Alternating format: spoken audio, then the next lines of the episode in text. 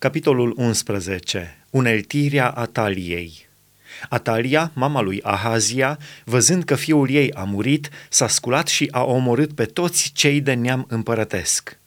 Dar Ioșeba, fata împăratului Ioram, sora lui Ahazia, a luat pe Ioas, fiul lui Ahazia, și l-a ridicat din mijlocul fiilor împăratului când i-au omorât. L-a pus împreună cu doi ca lui în odaia paturilor. Astfel a fost ascuns de privirile Ataliei și n-a fost omorât. A stat șase ani ascuns cu Ioșeba în casa Domnului și în țară domnea Atalia. Ioas este uns împărat. În anul al șaptelea, Jehoiada a trimis și a luat pe sutașii cheretiților și alergătorilor și i-a adus la el în casa Domnului. A făcut legământ cu ei, i-a pus să jure în casa Domnului și le-a arătat pe fiul împăratului. Apoi le-a poruncit astfel, Iată ce aveți să faceți.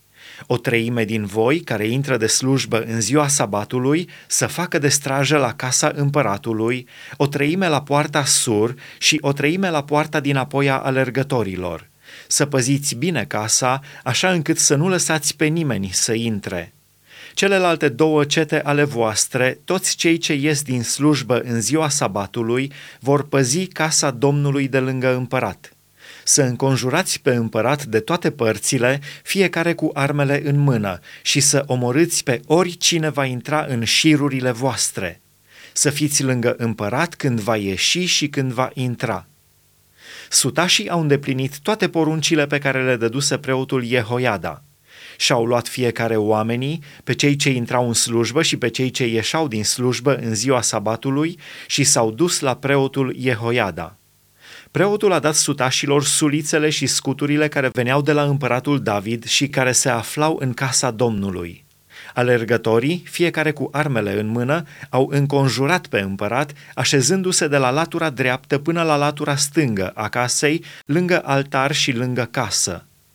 Preotul a adus înainte pe fiul împăratului și a pus cununa împărătească și mărturia.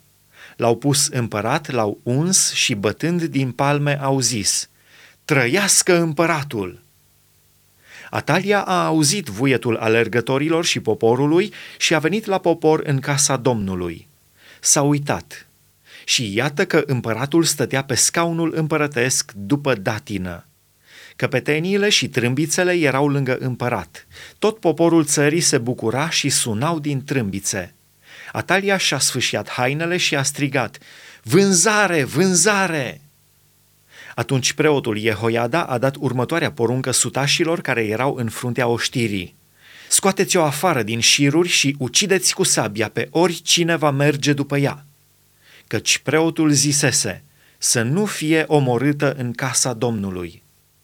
I-au făcut loc și s-a dus la casa împăratului pe drumul pe care intrau caii. Acolo a fost omorâtă. Jehoiada a făcut un legământ între Domnul, împărat și popor, prin care ei aveau să fie poporul Domnului. A încheiat și un legământ între împărat și popor. Tot poporul țării a intrat în templul lui Baal și l-au dărâmat. I-au sfărâmat cu desăvârșire altarele și icoanele și au ucis înaintea altarelor pe Matan, preotul lui Baal. Preotul Jehoiada a pus străjeri în casa Domnului. A luat pe sutași, pe cheretiți și alergători și pe tot poporul țării, au pogorât pe împărat din casa Domnului și au intrat în casa împăratului pe drumul care duce la poarta alergătorilor. Și Ioas a șezut pe scaunul de domnie al împăraților. Tot poporul țării se bucura și cetatea era liniștită. Pe Atalia o omorâseră cu sabia în casa împăratului. Domnia lui Ioas – Ioas avea șapte ani când a ajuns împărat.